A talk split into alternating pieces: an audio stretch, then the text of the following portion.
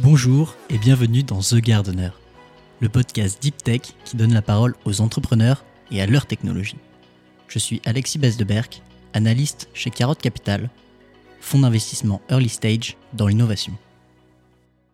Aujourd'hui, nous avons le plaisir d'accueillir Jean-François Kleinfinger, serial entrepreneur et CEO de WeSpeak.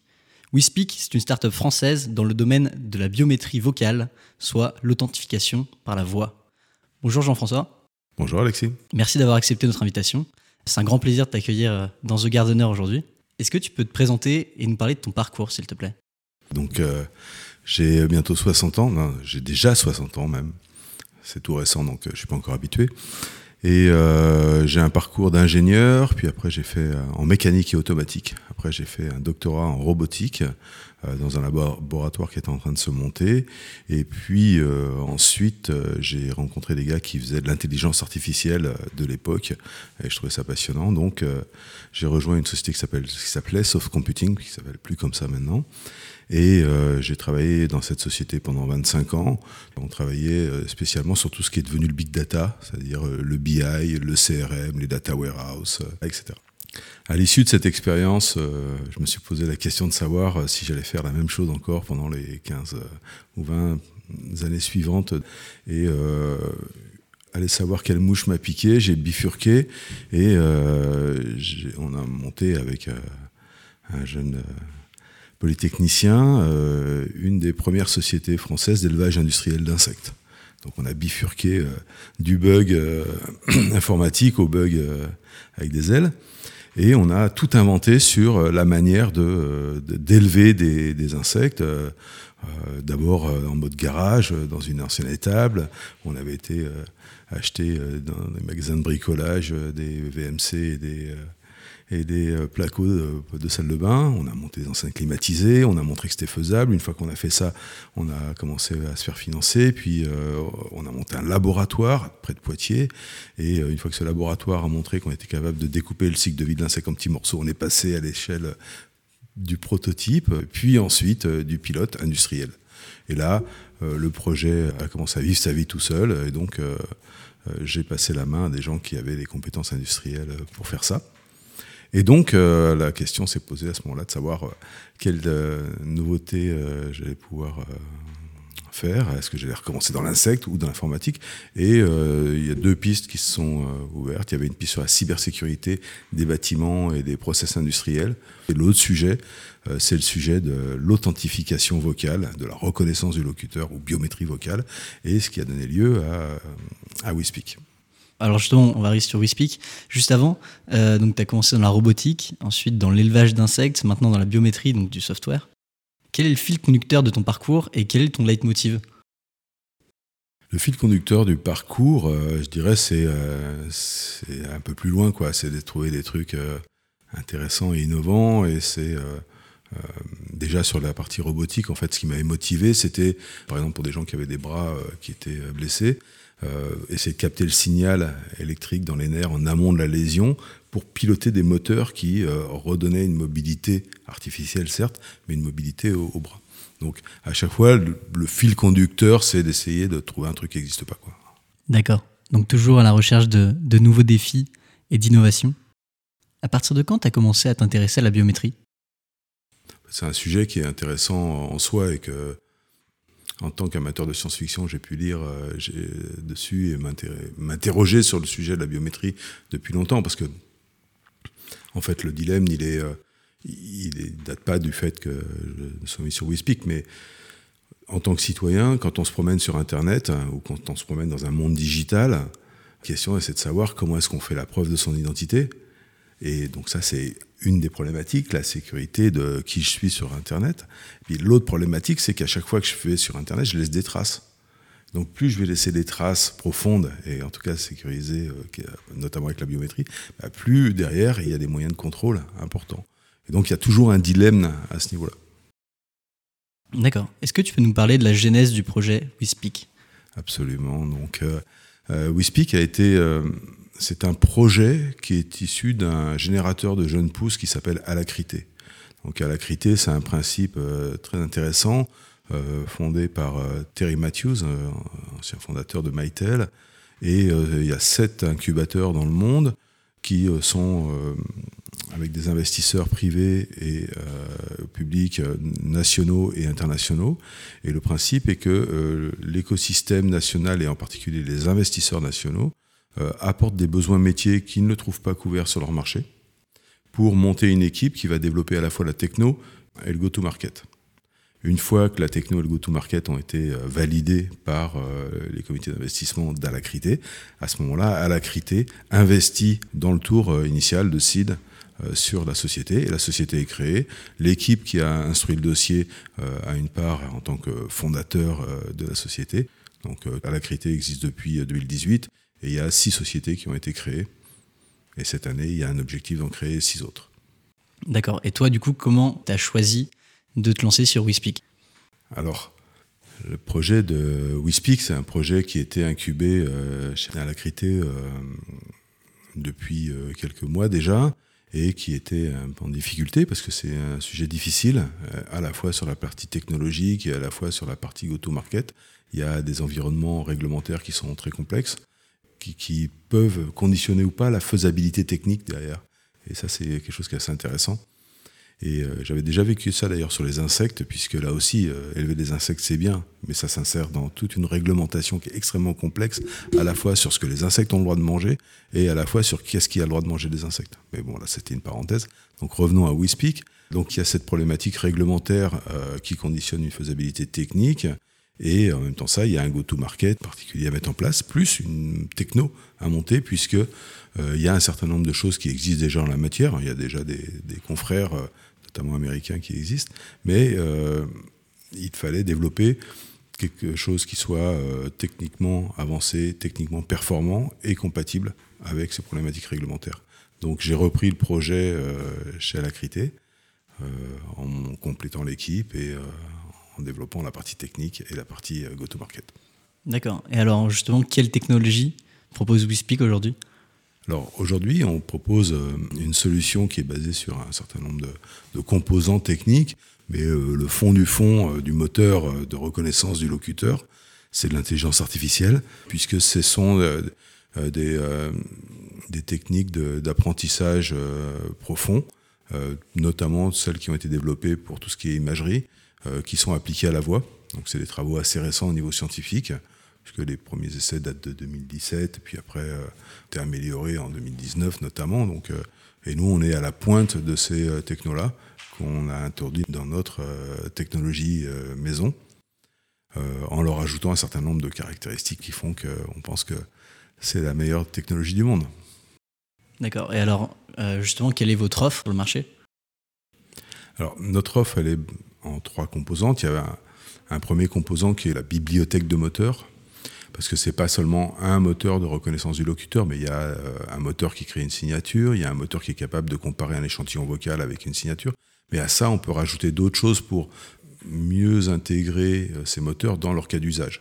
Par exemple, si je veux faire de la validation de transaction, je vais pouvoir envoyer une phrase sur le téléphone mobile euh, du locuteur, et cette phrase va changer à chaque fois. Et je vais donc reconnaître le téléphone mobile du locuteur, puisque je lui envoie une phrase. Quand il va parler, je vais reconnaître que c'est bien lui qui parle, et je vais reconnaître que c'est pas un enregistrement, puisque je vais reconnaître la phrase qu'il dit. Et donc, du coup, en une seule transaction, je fais trois, trois vérifications en même temps. De la même manière, je pourrais avoir des moteurs qui euh, vérifient que euh, je ne suis pas avec une voix de synthèse. Donc, on a cette bibliothèque de différents moteurs. Ensuite, on a une, application intelligente qui permet de combiner ces moteurs pour créer des applications vocales. Pour que ce soit des hommes métiers type marketing euh, ou, euh, relations clients qui définissent ça, il faut que ça soit outillé. Donc il faut qu'on puisse non seulement combiner les moteurs, régler les différents seuils, mais ensuite tester ce que ça donne sur des jeux d'essai et sur les échantillons. Donc on a ce deuxième composant qui est le wizard, l'outil de paramétrage, et le troisième qui est la plateforme d'exécution qui permet de déployer ça dans les systèmes d'information. Donc ça veut dire que ton téléphone mobile, il va avoir euh, dans son application un truc qui va faire appel au service WeSpeak pour faire de la vérification du locuteur. Donc capter le son, vérifier que c'est bien euh, la même personne qui parle que la signature qui a été déposée, etc. Que ça soit dans une interface Internet ou même, par exemple, pour une serrure connectée. Tu pourrais vouloir que euh, quand tu parles dans l'interphone, ça reconnaisse que c'est bien toi. Donc voilà. D'accord. Et alors justement, pour cette signature vocale, paramètres on va prendre en compte et comment faire en sorte que, avec du deepfake par exemple, on puisse pas imiter la voix de quelqu'un et comment WeSpeak va faire cette vérification-là de manière poussée Alors on a plusieurs niveaux de réponse à ça. D'abord, il y a plusieurs questions dans ta question. la première question, c'est comment ça marche. En fait, ça travaille comme les réseaux de neurones profonds. Hein. donc, c'est-à-dire que tu vas mettre un certain nombre d'exemples dans un réseau qui va être entraîné. Donc les couches vont s'adapter. Et puis tu as des process qui permettent de, faire converger le réseau vers une solution où quand tu lui présentes un nouvel échantillon, il est capable de te dire c'est euh, celui euh, que tu avais en référence. Donc dans ce process-là, c'est pas toi qui commande, c'est pas toi qui décide quelles sont les caractéristiques qu'il faut modéliser dans le réseau. Toi, ce que tu veux, c'est que ça modélise les caractéristiques pertinentes. Mais c'est le réseau qui décide, entre guillemets, de quelles sont ces caractéristiques pertinentes. Et ces caractéristiques ne sont pas toujours des caractéristiques observables. Donc ce que je peux te dire, c'est qu'on en a quelques milliers de caractéristiques, mais par mhm. contre, mapper euh, certaines de ces caractéristiques sur des caractéristiques observables par toi et moi, c'est pas euh, immédiat à faire, et c'est pas sûr que ça soit faisable non plus. Donc maintenant, la deuxième partie de ta question, c'est euh, comment on fait pour se défendre contre les deepfakes? Donc le premier niveau de réponse, c'est ce que je te disais tout à l'heure, c'est euh, de le combiner par exemple avec de la reconnaissance de texte. Mais euh, il y a d'autres niveaux de réponse, c'est qu'on on entraîne d'autres réseaux de neurones. Et donc là aussi, on est capable de détecter dans les caractéristiques de la voix des choses qui viennent d'un être humain, de choses qui ont été euh, fabriquées. Donc les artefacts des voix naturelles. Euh, tu nous as parlé du coup de plusieurs cas d'utilisation en B2B, en B2C aussi. Quels sont les premiers projets qui vont sortir avec euh, la technologie euh, de biométrie? Alors il y a différents axes. il va y avoir tout ce qui est relation client. Et là, un des cas d'usage majeurs, ça va être les centres d'appel. Parce que je sais pas toi, mais moi ça me ça, m'énerve un petit peu à chaque fois que j'appelle mon centre d'appel de devoir réciter le prénom de mon chien, l'âge de ma grand-mère et l'adresse de mon école primaire pour arriver à dire c'est moi. Euh, ça m'énerve à deux raisons. D'abord parce que c'est long, que j'aimerais être reconnu. Et le deuxième truc, c'est parce que ça sert à rien. Toutes ces informations-là, elles existent déjà sur Internet, on peut les avoir par ingénierie sociale, donc de toute façon, ça ne me protège pas plus. Et en même temps que ça, quand je vais sur euh, un système de connexion euh, national qui nous permet d'accéder à toutes nos données privées de santé, nos données fiscales, etc., système unique de connexion, avec un simple mot de passe, j'ai accès à toutes ces données. C'est juste pas suffisant. Quoi. Donc, toute, cette première partie de sécurisation euh, de nos interactions digitales, on a euh, d'ores et déjà des, euh, des, choses en cours sur des centres d'appel. et puis, on a aussi d'autres types d'utilisation, là, qui sont un peu différentes, notamment dans la lutte contre la fraude. Par exemple, il y a des, euh, des, des, gens qui accèdent à des services euh, de manière frauduleuse, et c'est un peu toujours les mêmes. Donc euh, là-dessus, on peut reconnaître qui appelle et voir si c'est déjà un des fraudeurs qui est, qui est répertorié. Il y a tout un pan d'utilisation aussi qui est nos objets connectés. C'est-à-dire que tu parles à ton téléphone, moi je parle à, mon ordinateur, on parle à nos enceintes connectées. Demain, on parle à nos voitures, de plus en plus, hein, déjà, ça commence à venir. Et euh, il y a un moment, il va falloir savoir qui parle. Parce qu'on ne peut pas laisser les enfants commander n'importe quoi sur Internet juste parce qu'ils sont en train de jouer à la poupée. des exemples classiques. Et donc, nous, on va proposer nos services aux gens qui développent des, euh, assistants vocaux de toute nature pour euh, permettre de faire ça. Puis après, il y a le cran un peu plus loin, qui est le cran un peu sécurité. C'est que si jamais je suis habilité à conduire un engin de chantier extrêmement compliqué, etc., faut pas que parce que j'ai passé mon badge à quelqu'un, c'est lui qui puisse conduire. Donc il y a aussi une notion de, sécurité industrielle sur laquelle on veut aller. Et la dernière gamme d'utilisation, ça va être tout ce qui est régalien, puisque euh, il est évident que euh, euh, si jamais je suis en train d'enquêter sur un réseau de drogue ou, ou, de terrorisme, il va y avoir des liens entre les gens qui vont parler avec un certain nombre de supports de téléphone, et les enquêteurs aujourd'hui travaillent sur ce genre d'écoute. On peut les aider à exploiter ce genre d'écoute en étant plus efficace dans la manière euh, de, dissocier euh, qui parle de, du numéro qui a été utilisé. Ok. Et quels sont les grands défis euh, à venir dans le secteur de la biométrie? Alors là-dessus, la difficulté, c'est est-ce que les gens vont avoir envie de donner leur voix pour signer avec leur voix? Et là, il y a un, petit réflexe de sécurité qui est très présent dans l'esprit des Français Et nous, on essaye d'apporter une réponse importante à ça, c'est que nos systèmes, ils sont créés de manière native pour répondre aux exigences du RGPD et de la CNIL, et pour protéger euh, les gabarits, c'est-à-dire les signatures que les citoyens vont déposer. Parce que c'est bien de se faire reconnaître avec sa voix, mais euh, c'est seulement si on veut. Quoi. Donc, euh, si jamais tu te fais voler ton mot de passe, bon, c'est très ennuyeux, mais tu vas pouvoir en changer. Si tu fais de voler ton empreinte digitale ou ta voix, bah, là, ça va être plus compliqué de changer. Et donc, nous, on a fait en sorte que nos gabarits, euh, soit extrêmement protégé, d'une part, qui ne puisse être utilisé que sur nos systèmes, qui, ne qui soit chiffré, crypté pour qu'il soit inobservable et inaltérable. Et en plus de ça, ils peuvent être mis sous le contrôle du locuteur, c'est-à-dire que c'est toi, en tant que citoyen utilisateur de ce genre de techno, qui va valider ou pas le fait que tu permettes à quelqu'un de l'utiliser. Et donc, euh, on a différentes manières de faire ça. Et donc, ce qu'on pense, c'est que cette protection des citoyens euh, est un élément marketing important pour les gens qui vont vouloir déployer de la biométrie, parce qu'on va permettre de sécuriser notre présence digitale sans nous mettre en risque en tant que personne sur le, sur le web. Ok. Je voudrais revenir sur ton parcours entrepreneurial et plus particulièrement sur le moment où tu as décidé de te lancer. Euh, tu avais un doctorat en robotique, tu avais fait une carrière dans, le software. Quel a été ce déclic que tu as eu pour euh, te lancer dans l'élevage d'insectes? C'est les ravages de la télé en fait. C'est que un jour, en regardant euh, le film de Yann Arthus Bertrand, alors moi je croyais que j'étais un bon citoyen, j'achetais des poissons d'élevage, comme ça je tirais pas sur les réserves halieutiques de la planète, euh, mon auréole était euh, parfaitement plate et, bien repassée. Et je vois Home, et là j'apprends que pour faire un kilo de poissons d'élevage, il faut plusieurs kilos de poissons sauvages. Et donc il y a des bateaux qui vont pêcher au large des côtes du Pérou notamment, des quantités faramineuses euh, de petits poissons qu'on appelle la pêche minotière, hein, fourragère, et euh, on en fait de la farine qu'on donne à nos poissons d'élevage.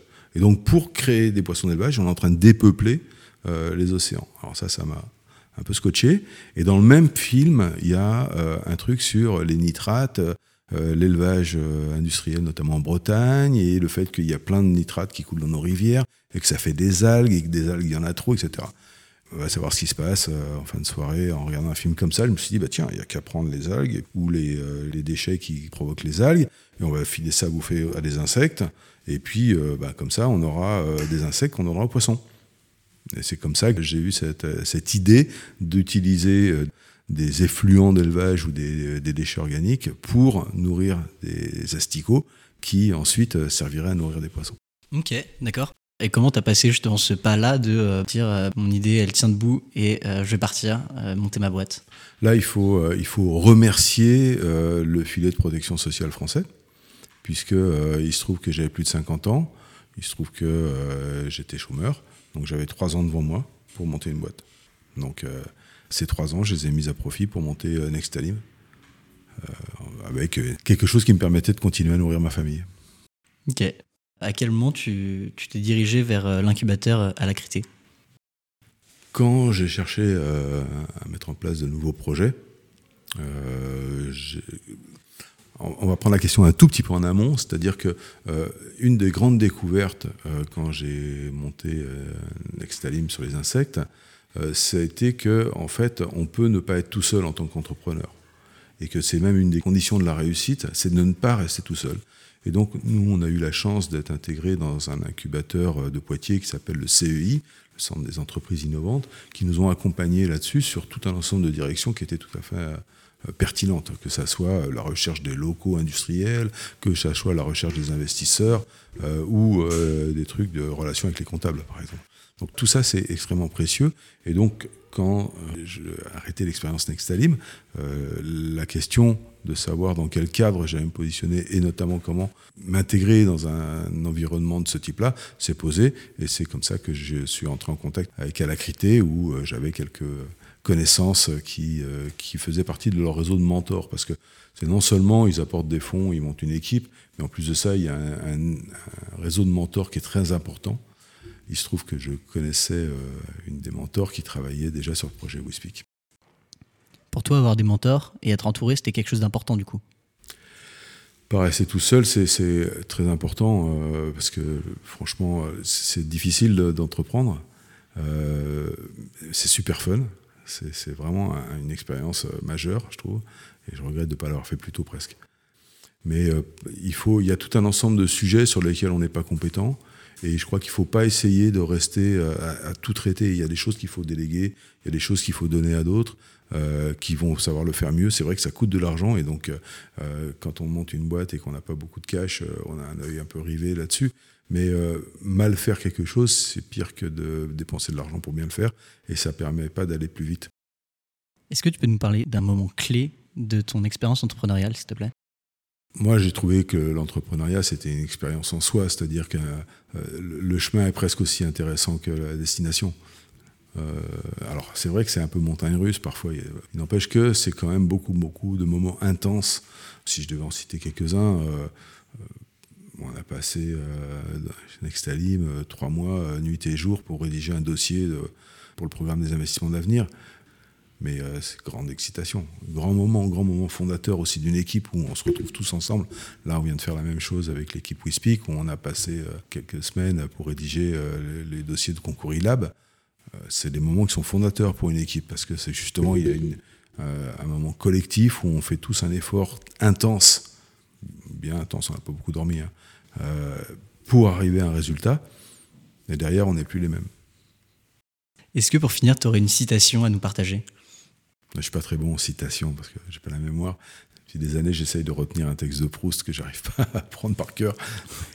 Euh, sinon, juste un, adjectif pour te décrire Enthousiasme. Super. Merci Jean-François d'avoir partagé ton parcours avec nous. C'était génial de pouvoir te recevoir aujourd'hui et de découvrir aussi WeSpeak. Et on te souhaite plein de réussite dans ce nouveau projet. Merci Alexis. Si vous souhaitez découvrir cette technologie, vous pouvez vous rendre sur wespeak.io. Vous pouvez retrouver Jean-François Kleinfinger sur LinkedIn c'est déjà la fin de ce podcast. C'était Alexis Besdeberg. Si vous l'avez aimé, n'hésitez pas à le partager autour de vous et à mettre 5 étoiles sur Apple Podcast. Ça nous aide beaucoup. Vous pouvez me faire un retour directement par LinkedIn. Et si vous êtes entrepreneur, vous pouvez aller sur notre site internet carotte.capital ou nous contacter par email à contact carotte.capital. À bientôt!